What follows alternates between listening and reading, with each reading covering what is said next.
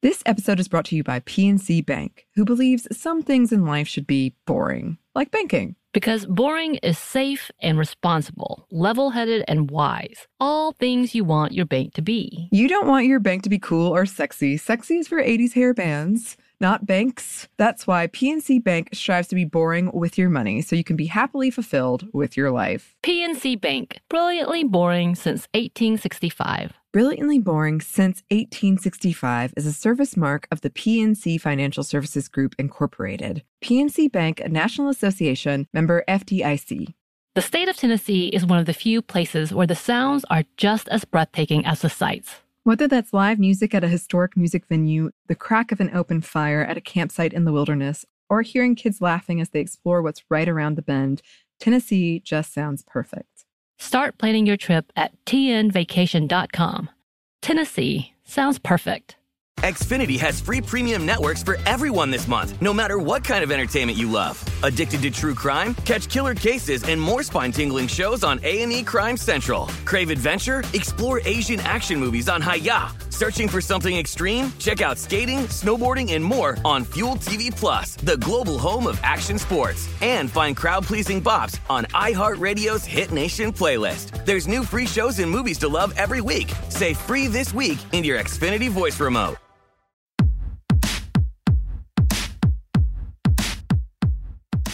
Hey, this is Annie, And Samantha. and welcome to Mom Never Told You, a production of iHeartRadio.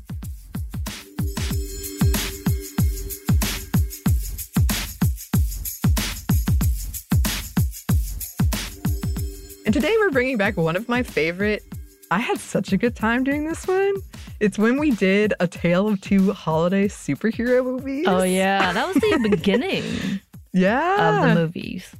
That was that was a fun one. Yeah. because we did kind of quote non-traditional holiday movies and i had never seen batman returns i got to watch it it was great uh, we talked about iron man 3 and bonus spider-man into the spider-verse which Yeah. is it does fit It did. but i had such a i had such a fun time doing this one uh, so please enjoy this classic episode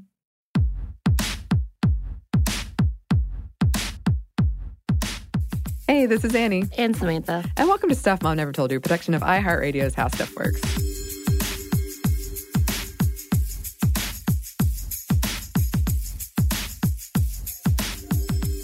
It's time for another Feminist Movie Friday. Yay. We're going to make this a thing.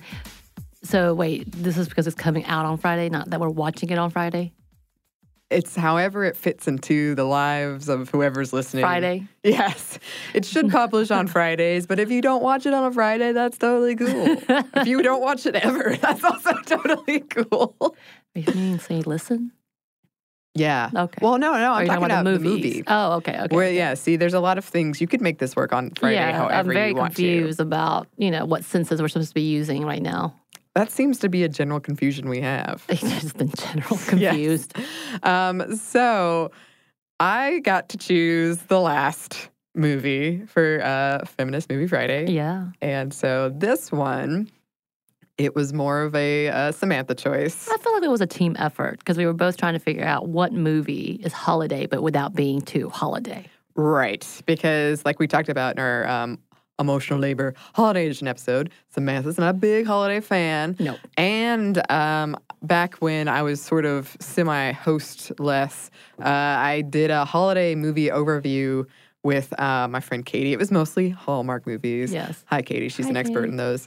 Um, but we thought we'd tackle some lesser discussed holiday movies today. Uh, so that you, this is more than one film. Right. But and to be fair, Yes. the movie that I chose, Uh-huh. it's very much like even though they n- might not be singing holiday carols, Uh-huh. there's a lot of holiday decorations in the, the entire movie. Yes, and and so we've built it up. Here we go. We're talking about Batman Returns. Yeah. With a little bit of Iron Man 3 A little bit. and a little bit of Spider-Man into the Spider-Verse. Very little. Yes. Um, I would like to say though, we will be coming back to the craft and the many Yes. Mm-hmm. suggestions you guys had. We decided to go ahead and start our holiday edition Uh-huh. with a little bit of feminist turn. Again, I don't like holidays. Um, although I, I kind of enjoy some holiday movies. I already said that I like Love Actually, and that is an absolute Yeah. holiday movie, but that Uh-huh. was just too on the nose for us. Yeah. Well, and a lot of them, as we discussed, I think in the past past episode, um, hard to have much feminist discussion in them unless we're just like, well, this is all a problem here. um, and surprisingly, Batman Returns. There's a lot to be said. a lot to be said. Yes. Yeah, you were surprised. And somehow we wedged a viewing in for both Batman Returns and Spider Man Into the Spider Verse on Sunday. yeah. Oh my goodness. Yeah. Oh my goodness. It and, I- and then we had even like half Hallows, yeah, we had a one. little bit of like uh, Harry Potter in there. So it was a long night. It was a very long night. Um, yeah. also, I feel like uh, I missed an opportunity to have the live interaction commentary that you put on, Annie. uh, it's almost as entertaining as the actual movie. And so, if you guys ever want to treat, if I could ever live stream you watching Spider Man into the Spider Verse, and it will never be a clip of the movie, it's just you squealing at the movie the entire time It's oh man, I had so about much fun. Dots Kirby dots. I and the lines. yes, and the frame rate and the it was so the and I'm, I'm so my friend Joe was there and the two of you were just having a back and forth and I kept looking at both of you going you guys are the worst people to watch movies with. yeah. yeah, I really couldn't contain my enthusiasm. Uh, I appreciate that you let me have that. Oh, oh! One day we're gonna do it again and I'm gonna live stream it for everyone. I was very excited. I didn't know we were going to get to watch that. That was kind of a, a a bonus. little treat. Yes. Um, so we will return to that at the very end. And if I, I want to do spoiled Saturdays where we just have a take on something that's really recent. And if you don't want to be spoiled, then don't yeah, listen. I feel like but- we could talk about the Joker and like we talked about previously, and then um, s- s- Midsommar. I have, yeah, I have so many horror movies that I'm like, Yeah. oh, please let me talk about this. Um, but okay, today we're talking about Batman Returns. Batman Returns. Yeah, and um, for this, I did want to do a really quick overview of Catwoman because she's pretty much what we're going to be talking about Right. in terms of this movie. Um, and she's been around a long, long time. I think definitely future episode because there is a lot to be said about her. Mhm. But uh, quickly, um, she first appeared in 1940, Right. meaning that she's been through the first, second, third, and fourth, if you want to call it that, waves of feminism. She was designed by Jerry Robinson and Bob Kane. Only three women have written for her so far, and she's only ever been drawn by men, if you're wondering. Um, she was one of the first ever female comic book superheroes in quotes. Um, her name is Selina Kyle, and she's a cat burglar in a cat suit. Uh, she's often painted as an anti hero and sometimes a villain and sometimes a hero. And this allows her to operate in a space where she's tough to pin down. Um, she's more than Batman's sometimes love interest.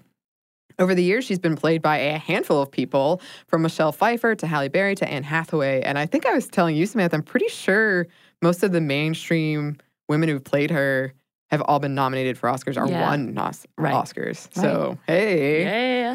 Yeah. Um, and yes, in most depictions, she is highly sexualized. Her outfit is similar to what a dominatrix would wear, down to the whip, which is usually her weapon of choice.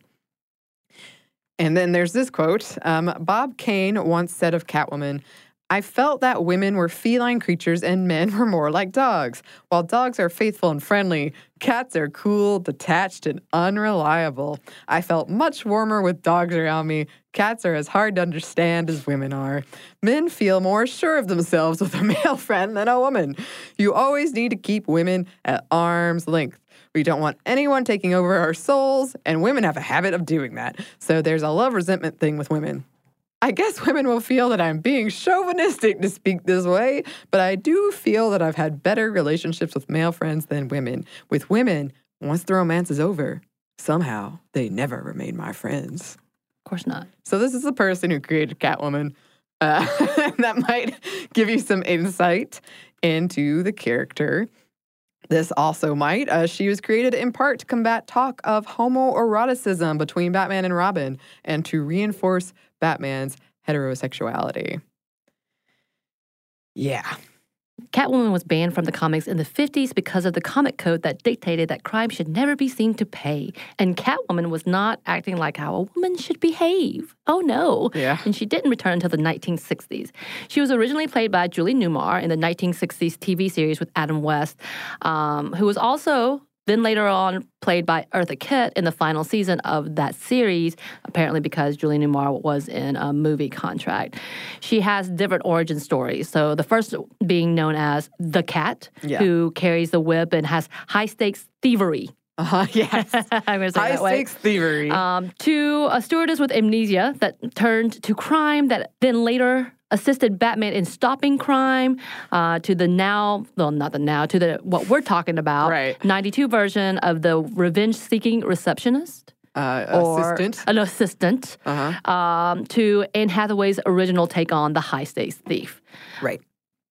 And throughout these various incarnations, one thing that has remained steady is that she is sexualized and the power her body has over others. However, since she is catering to the male gaze, it's really hard to say what is power and what is objectification. Um, and I have felt this when I've dressed as her, because I've had a lot of super gross comments made to me, um, including one that really stands out, uh, where this guy said that I, quote, knew exactly what I was doing by dressing as her. That's very rapey. It was gross. That's a very rapey comment. Uh, side note here, uh, according to some, in the original series, um, and then when we see it again in both Batman Returns and Dark Knight, the love story link between Batman and Catwoman uh, existed. However, when Eartha Kitt portrayed the role as Catwoman, because she was African American and because Adam West is was white, writers and creators felt it was too taboo and not suitable right. For them to be an on-screen romance. So they changed that story to being Batgirl and Batman, Yes. which sh- is yeah. bleh. Yeah, and sh- uh, Batgirl. There was also Batwoman who was introduced when Catwoman was, you know, Oh, quietly right. shoot off That's the stage. Who was like, see, heteronormativity, family. She was like the mom, the boring mom.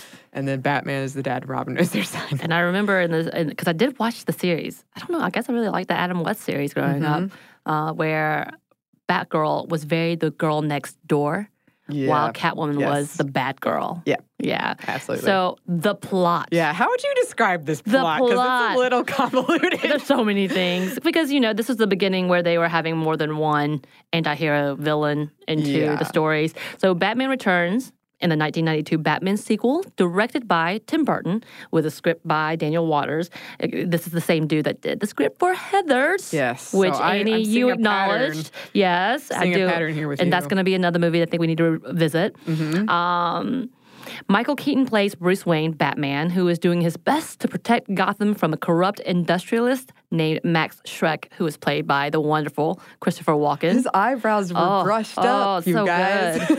and a crime boss known as the Penguin by the who else could it be but Danny DeVito? Like I don't Genius know if there's going to be anyone who could replace that. Right. And it takes place ta ta ta at Christmas time. Yeah. A giant tree at the opening scene. There's multiple Christmas tree lightings. Yes, there's multiple. Yes, that's true. Presents There's a indicative big of all of that. present box that's used as a Trojan yes, horse. Yes, to bring in all of the crazy clowns. Apparently, circuses something to do with it, as well as zoos. Yeah. Okay. So according to the Amazon description. Yeah, let's see what how Amazon So it's it. Batman, Caped Crusader, is pitted against demented, ravenous penguin, pitiful, orphaned, psychopathic freak, and power-hungry capitalist villain Max Schreck. So no mention of Catwoman. Of course not, even though that was really, really one of the like that. Honestly, between her and Danny DeVito and Christopher Walken, I remembered Michelle Pfeiffer in the movie. Yeah, and that's what a lot of people seem to say when I tell them what, when I would say we're doing this episode, and they would immediately be like, "Oh, the iconic Catwoman!" Like, Right. Um, and also, I just want to mention my favorite part of this Amazon description is that power is in quotes, Of course. because he's there's a power plant involved. I love it. A silly pun you That's only to- would get if you've seen it. In a Marvel, not a Marvel, a DC movie for sure. Yeah. Because also the original Batman series had all of the kind of uh, puns. Oh, oh, So. I think it kind of gave a lineage to that. Well, yeah, they they definitely leaned in in this one. I haven't seen. So disclaimer: I've seen all of these era of Batman movies. I've seen all the Christopher Nolan ones, but I saw them all in one very drunken day. Right. So I only remember bits and pieces.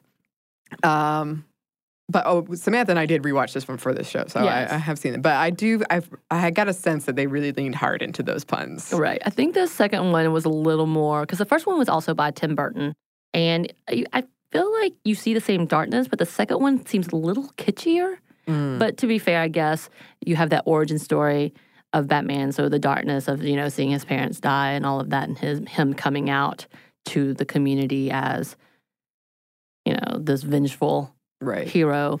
Uh, but you do also have the Joker doing a majority of the puns and being somewhat kitschy. Mm. As in the second one, I think it's just kind of all happened. And you did mention about the fact that there wasn't many scenes with Keaton. Yeah, that's one of my favorite parts of the movie. Actually, he's in like a fourth of it. Um, he's really not about him, in my opinion. No. Um, especially the first half. Yeah, it Like, definitely was all the, the origin stories for Catwoman. Yes, and I love that. So let's talk about Catwoman. Yes. So Michelle Pfeiffer played her, Selina Kyle, um, slash Catwoman. And when the movie starts, Selina Kyle is the embodiment of the crazy cat lady. Um, she's sort of frumpy in her outfit. Um, she has these glasses on, which we all know in the 80s that meant, well, it still, I guess, means that. Yeah, people still sexy. use that as a thing of like, unless you're doing library esque Uh, yeah. type yeah, of yeah. thing, librarian esque, is still like the transformative moment. Yeah, you take which off is the glasses. ridiculous. And, by the way, Michelle Pfeiffer Frumpy is an oxymoron. It doesn't know. Happen. It doesn't happen. yeah, yeah. Um, uh, she says, I love this. When she gets into her empty apartment, she says, Honey, I'm home. Oh, I forgot I'm not married. right, right. Um, and she is the executive assistant slash secretary Right. of Max Schreck, um, who is the ultimate sexist boss. He regularly demeans her, he dismisses her, he humiliates her like publicly. Um, when she speaks, uh, she does so as though she doesn't want to be heard, and she voices things in questions. Um, after she, what, is, what does Christopher Walken say? We haven't housebroken her yet Yeah, and he leaves and then she calls herself a corn dog herself like oh, you're so stupid you corn dog um, which is a great phrase. I'm going to use that. I'm going to call everyone a corn dog. i haven't heard that insult in a long time and i really appreciated it um, especially coming from michelle pfeiffer it's very funny um, and then this is around the time where the, the christmas present thing goes wrong and michelle pfeiffer gets attacked uh, and is held hostage by a clown Yes. Um, and well, and he has like a taser, and Batman saves her and then kind of just leaves. Uh, Because she's invisible at that point. yeah, yeah, yeah, yeah. Um, and then uh, she has to go back to work late, and she discovers that her boss is up to no good. Up to no good. Yeah, she's basically she's she's smart enough to be, to be like, wait a minute, your power plant is gonna suck power from the city. What's going on? And then he's like, oh, you're very good at your job, too good perhaps. Um, and he pushes her out a window. um, and uh, he, yeah, and in his mind, what value did she have? A poor lonely woman. He just pushed her out the window. Right. Yeah. And this is when she becomes Catwoman, I guess, after a bunch of cats walk all over her and one bites her Yeah, we do see her see it nibbling on her finger. and there's blood involved. Um, and so she, I love this. She goes home. she looks like a zombie. Yes. Um, and she says, honey, I'm home again. Uh, and then she listens to her answering machine. And there are three messages on it uh, one from her mother, uh, one from her ex. Well, basically, her boyfriend breaking up with her says his therapist said he doesn't need an appendage anymore. Um, and then a third one, which is from a perfume company that's basically pushing how women's sexuality is their currency, which, by the way, is a callback to her comic book roots as a sex worker, um, and um, how capitalism profits off of that, like the systemic kind of sexualization, objectification of women. And also, it's from her boss's company, it's her boss's department store.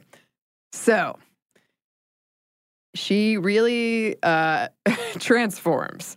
So she gets um, a like black spray paint and starts spray painting her apartment, which by the way is like all pink and really kind of girly. Well, there's stuffed animals, as we discussed. yeah, It was very much of a young young girl right. trying to grow up to be a woman. It was a transformation to be a woman. Yeah. So she gets out of the black spray paint, spraying things down. She goes into her, her closet and pulls out a black jacket um, and starts kind of frantically sewing it together to make this cat suit. And um, I just want to like reiterate she survived an attempted murder, returns home, and thinks to herself, revenge, but first outfit. I love it. Who does it through that? I mean, you can't kick someone in a skirt, which is what she's been wearing the entire yeah, yeah, time. Yeah, yeah, yeah. Um, uh, as part of this transformation, her voice becomes deeper, kind of cat-like and purring. Mhm. Um, she uh, she has this sign, a, a neon sign that said "Hello there," but she breaks it so that it instead says "Hell here." That's one of my favorite things. That's- Right. I want that You want sign. that? It's very pink as well. It's a reminder. Yeah, the sign is pink. Um, and I feel like this scene is a very screw you to the white picket fence kind of perfect life that we've, a lot of us been told this is success, this is the only way. Um, so, yeah, she becomes overcome with a self-destructive desire for revenge. Um, and in this way, she's a great mirror for Bruce Wayne's character, where he is all about justice. She is all about vengeance. Um, he is a member of the wealthiest class. She decidedly is not. She is torn between um, what she should do and what she wants to do, between the tragedy of her past and the potential to make the future into something better. And Batman even says to her at the very end, We're the same, split right down the center.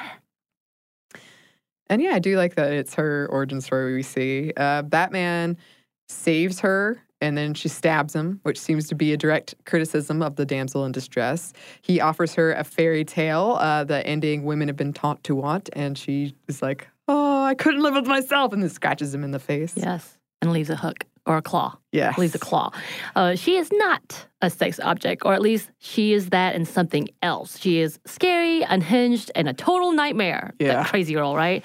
Pfeiffer put a live bird in her mouth for this movie, which you Six told me about. Yeah, and I was like, oh my gosh, she actually did this. And Penguin, who totally does objectify her, describes her as Beauty and the Beast in one luscious Christmas gift bag. Yeah. Also, he's just disgusting in every way. Yeah. Um, and when she, they kind of make a pact to work together to take down Batman. And when she refuses his advances, because in his mind there was going to be this romantic sexual component to them working together. And when she's she refuses his advances, he says, "You sent out all the signals, you lousy minx. I ought to have you spayed."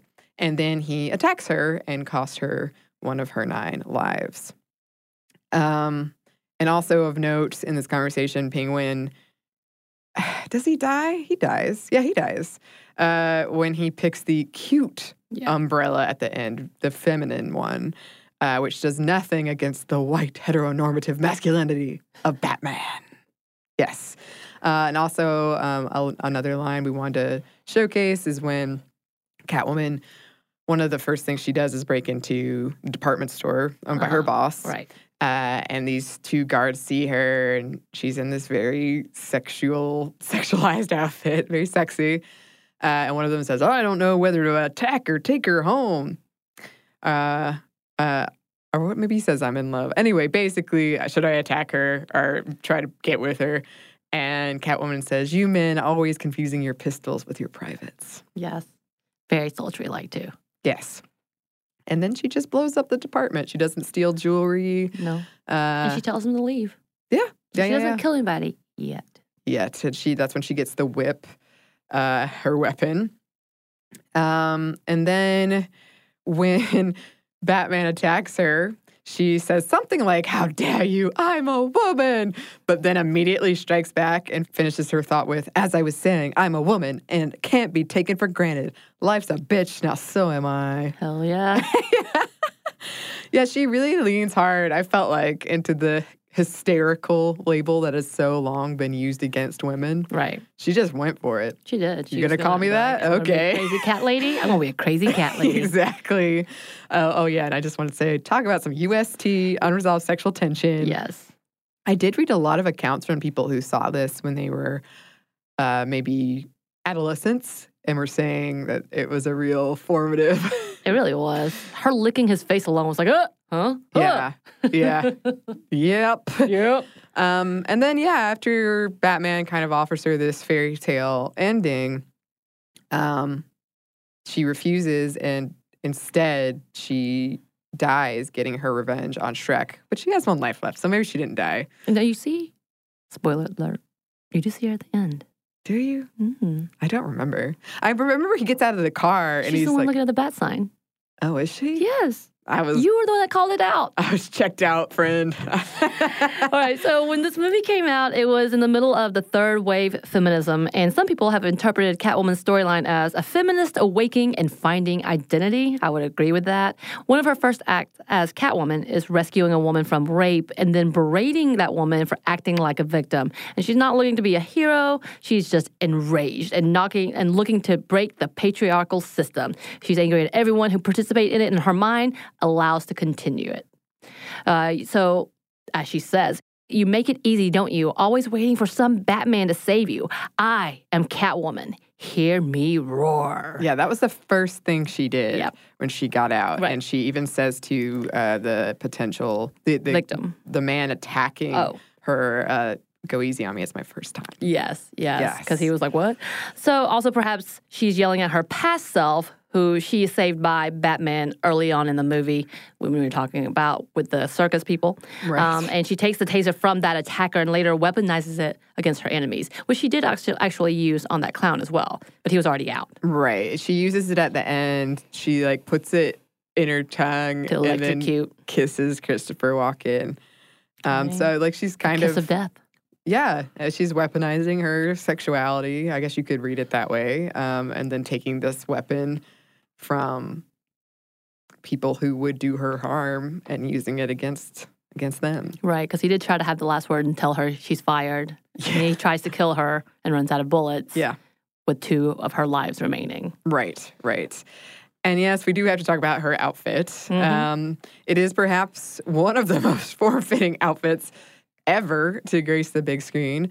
Um, pieces of shiny black leather stretched over her body and stapled together as if to represent the fragile nature of her psyche or that she's barely being whole, held together. Um, and the whip, of course. Um, so the whip being more about punishing and pain than about killing.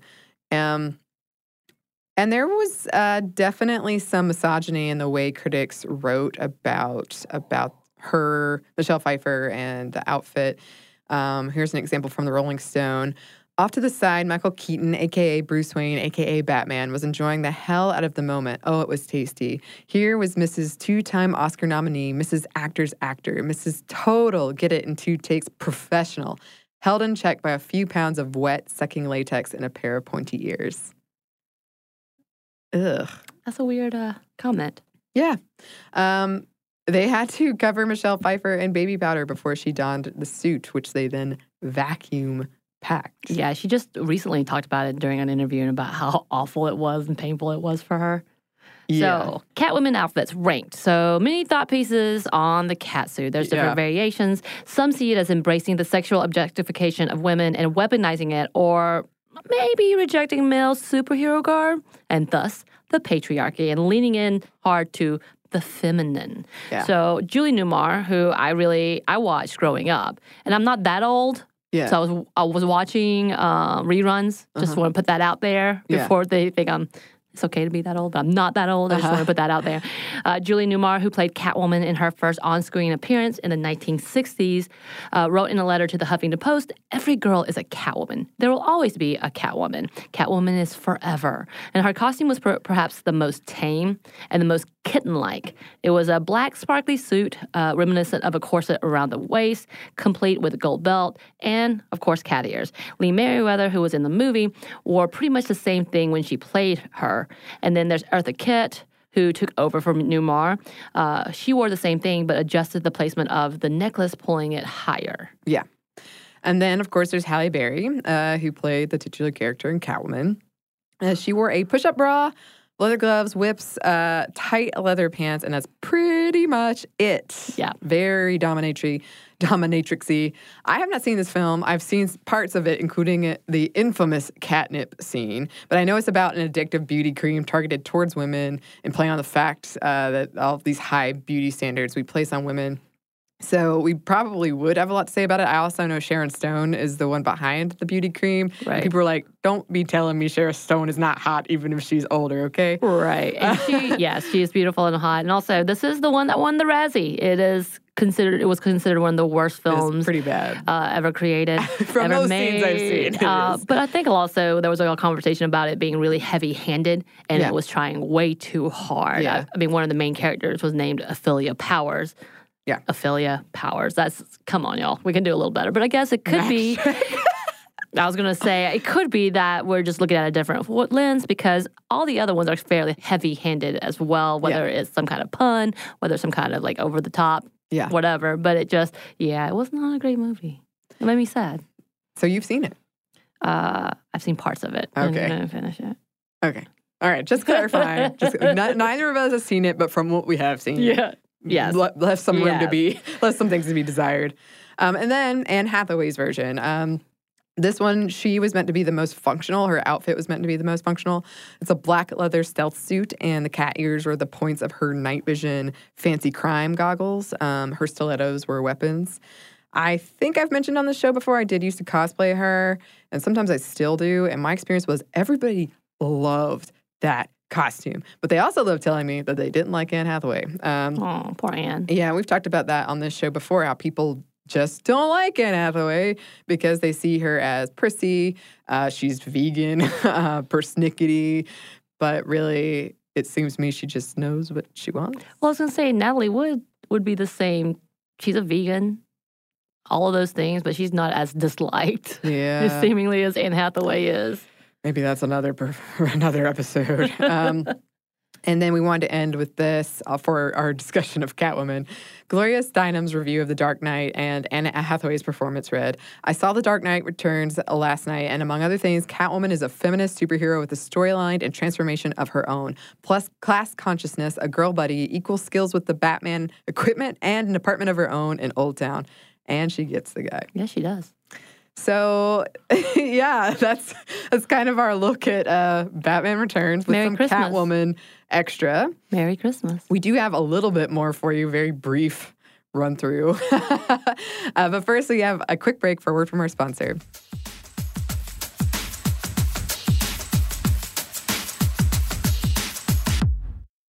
This episode is brought to you by PNC Bank, who believes some things in life should be boring, like banking. Because boring is safe and responsible, level headed and wise. All things you want your bank to be. You don't want your bank to be cool or sexy. Sexy is for 80s hair bands, not banks. That's why PNC Bank strives to be boring with your money so you can be happily fulfilled with your life. PNC Bank, brilliantly boring since 1865. Brilliantly Boring since 1865 is a service mark of the PNC Financial Services Group, Incorporated. PNC Bank, a National Association member FDIC. The state of Tennessee is one of the few places where the sounds are just as breathtaking as the sights. Whether that's live music at a historic music venue, the crack of an open fire at a campsite in the wilderness, or hearing kids laughing as they explore what's right around the bend, Tennessee just sounds perfect. Start planning your trip at tnvacation.com. Tennessee sounds perfect.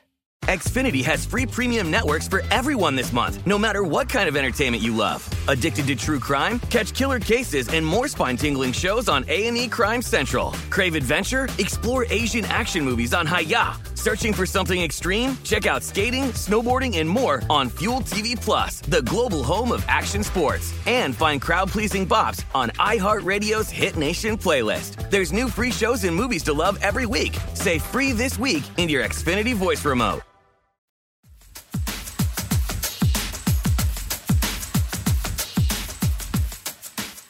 And we're back. Thank you, sponsor.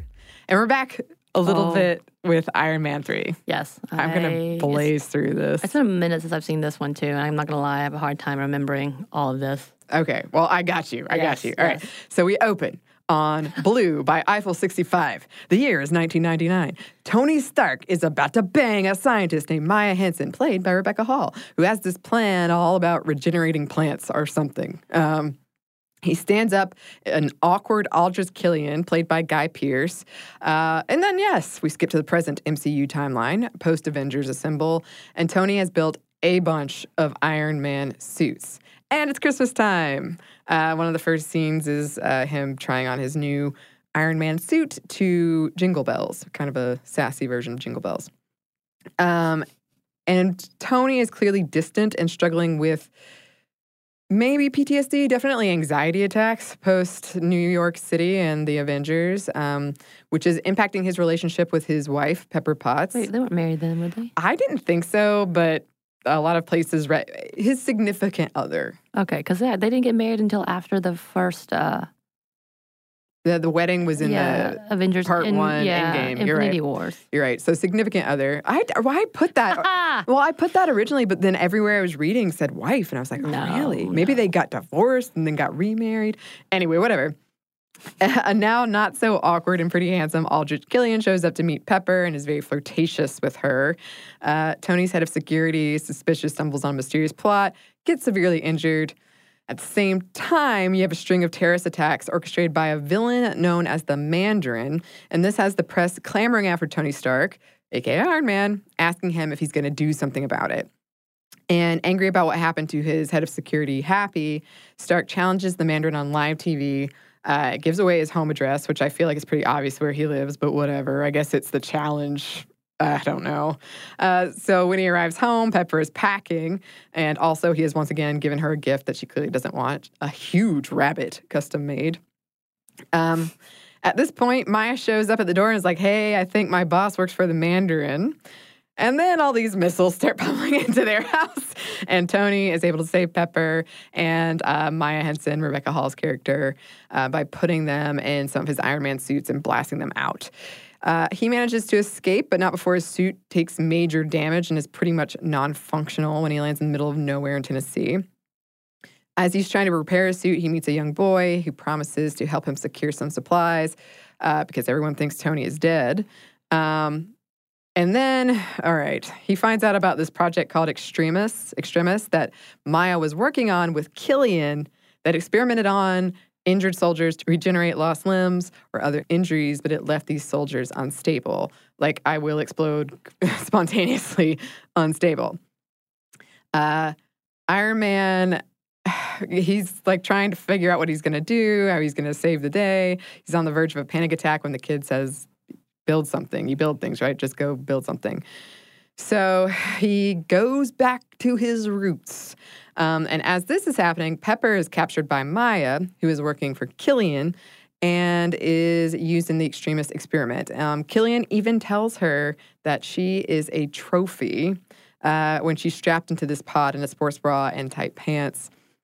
Uh, then Tony is captured after he discovers that the Mandarin is just an English actor pretending to be a terrorist. Um, and this is a big twist in the movie because he's a huge villain in the comics.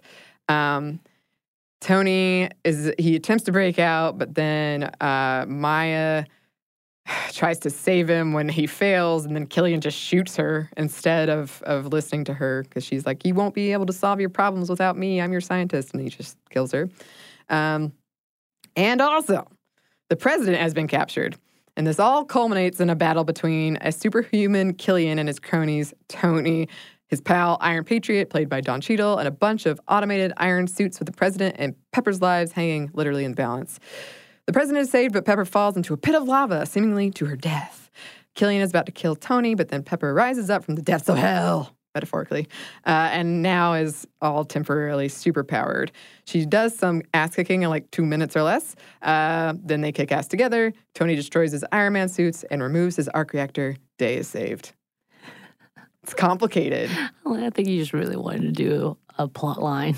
I was like, I did this before I rewatched it, and I was like, oh boy, there's so many threads here. um, All right, so let's talk about Yes. action figures. Let's shall do it, we? Because you and. I had discussed it, and you were telling me a lot about this. So, as you talked about in the female action figures episode, Rebecca Hall's character was originally meant to be the main villain, but the director was pressured by studio execs that a female villain action figure wouldn't sell, and I'm sure those Guy Pearce action figures leapt off the shelf. Yeah, right. Uh huh. Um, and Marvel Entertainment CEO at the time, Ike Perlmutter, said there was an early draft of Iron Man 3 where we had an inkling of a problem, which is that we had a female character who was the villain in the draft. We had finished the script and we were given no holds barred memos saying that cannot stand, and we've changed our minds because after consulting, we've decided that those toys won't sell as well if it is female. So we had to change the entire script because of toy making. Now, that's not Feige, that's Marvel corporate, but now you don't have the problem anymore. Yeah. So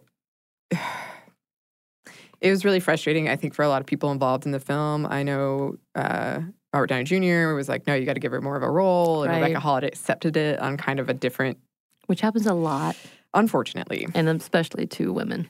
Unfortunately. Uh, yeah, you can see our action figure episode for more on that. Um, and then I also wanted to say an interesting thing about Pepper Potts is while she spends most of her time being damseled in this movie and every other Iron Man, Yes. um, she, although she is painted as an extremely business savvy and competent woman, according to some internet sleuths, she kills the most people. She kills more people than Iron Man on screen, at least. She kills Ironmonger and Killian. Iron Man has only killed Ebony Maw on screen. Um, and then, yeah, I could come back and talk about her character because she's painted as sort of a nag. Like she's never happy with Tony. Because Gwyneth Paltrow. yeah. Well, that's another thing is a lot of people can't separate her from Gwyneth Paltrow. Um, she is used to make Tony feel jealous by the villain. She does spend most of the movie in distress. She's captured, tortured, and experimented on as bait for Tony. And then there's a lot of uh, talk about fake feminism Right. and how just because she got to kick ass for two minutes or less, that it's like execs are pointing to it. Look how feminist we are. Right. But it ignores everything else. Which was kind of the complaint for uh, End Endgame. Uh, is it Endgame or is it in the? Yeah, yeah, yeah, it It's is. Endgame. What is wrong with you today? I've No. seen a lot of Yeah. movies. No, so friend. with Endgame where they have that one giant Yeah. scene, but they're like, "Hey, look, women, like you good didn't job." earn it. It's just so token. Yeah, yeah, yeah, for sure. Um, and then Tony, the character as well, is. I mean, he's a womanizer. He says a lot of things in the movie that are not great. Um, there's like a, a beauty pageant that's not explained. Where there's all these women in bikinis running around, such as things like that. Um, and then random trivia. I didn't know this. Robert Downey Jr. got injured in the middle of filming and was down for the count for six weeks. And since they couldn't hold up production for that long, the creators made up a completely digital version of him for shots that didn't require dialogue or close-ups. So you can try to find the fake Tony Stark in there. Ooh. Um, but yeah, that was just a quick look at another superhero holiday movie. Just admit it. You just want to talk about the MCU. I did, I did. And we do have a tiny, tiny bit more about the MCU. But first, one more quick break for a word from our sponsor.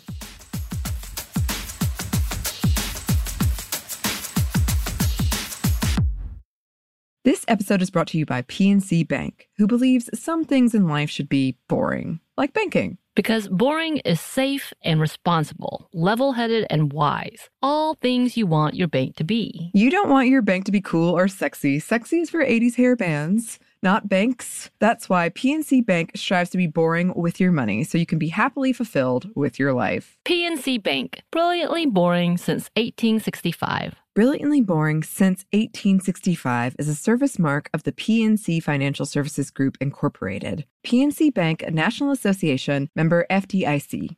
The state of Tennessee is one of the few places where the sounds are just as breathtaking as the sights. Whether that's live music at a historic music venue, the crack of an open fire at a campsite in the wilderness, or hearing kids laughing as they explore what's right around the bend, Tennessee just sounds perfect. Start planning your trip at tnvacation.com. Tennessee sounds perfect. Xfinity has free premium networks for everyone this month, no matter what kind of entertainment you love. Addicted to true crime? Catch killer cases and more spine-tingling shows on A&E Crime Central. Crave adventure? Explore Asian action movies on Hi-YAH. Searching for something extreme? Check out skating, snowboarding, and more on Fuel TV Plus, the global home of action sports. And find crowd-pleasing bops on iHeartRadio's Hit Nation playlist. There's new free shows and movies to love every week. Say free this week in your Xfinity voice remote.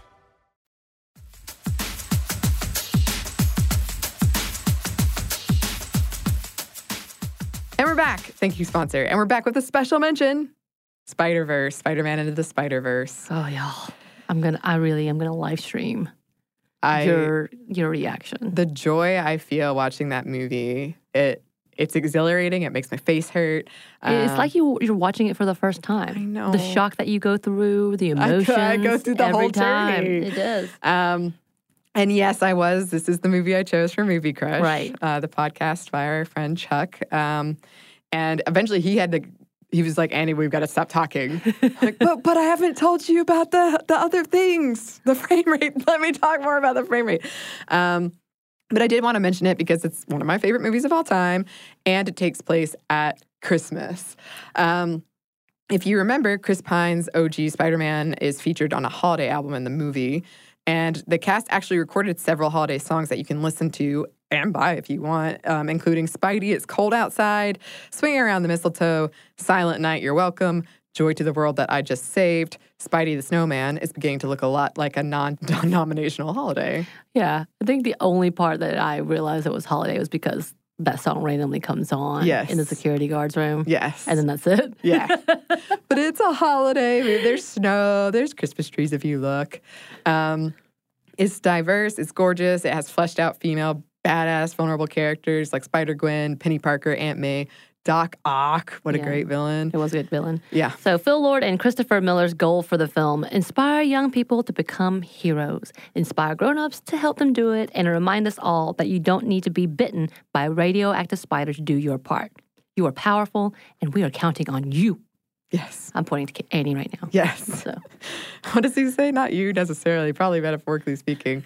Uh, no, no, no, no. They're, they're counting on you necessarily. Um, but yeah, that's uh, just what we wanted to say about yeah. some less traditional holiday movies. Well, yeah. So there you go. Our not so Christmassy Christmas movies, which is the way I like it. I will tell you once again, I do do a lot of like I said do do uh, a lot of horror movies Yeah. during this time Uh-huh. because I do not like. I'm not a fan of the season. I'm not. I'm not trying to be a a Grinch necessarily.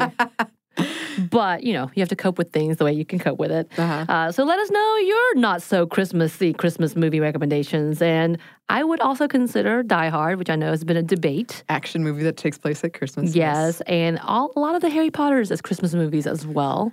Yeah, yeah. Yeah. We watched, you know, Deathly Hallows. A little bit, I feel like the first, The, first, one is- two are the ones yeah. that I would consider, you Pretty know, Christmassy. Happy Christmas, Harry. yeah, I you think he does. It is Christmas at one point in Deathly Hallows Yeah. Part One, though. Is it? Yeah, when he goes to visit his parents' grave, it's Christmas. That's right. That's Mhm. right. So yeah, let us know your recommendations because I would love to know more and to watch more movies that are not Yes.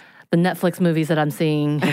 Right. I don't. I don't want to watch those. Yes, and let us know what we should do for our next Feminist Movie Friday. And also, if you have any feminist movie thoughts, I know we moved through those pretty quickly. Uh, but so if you have any thoughts about them that we missed, we would love to hear them. You can email us at stuffmediamomstuff at iheartmedia.com. You can find us on Instagram at Stuff Mom Never Told You and on Twitter at Mom Stuff Podcast. Thanks as always to our super producer, Andrew Howard. Mm-hmm. Thanks to you for listening. Mm-hmm. Stuff Mom Never Told You is a production of iHeartRadio's How Stuff Works. For more podcasts from iHeartRadio, visit the iHeartRadio app, Apple Podcasts, or wherever you listen to your favorite shows. Jingle bells, Batman spells, Robin laid an egg. No. Okay. Okay.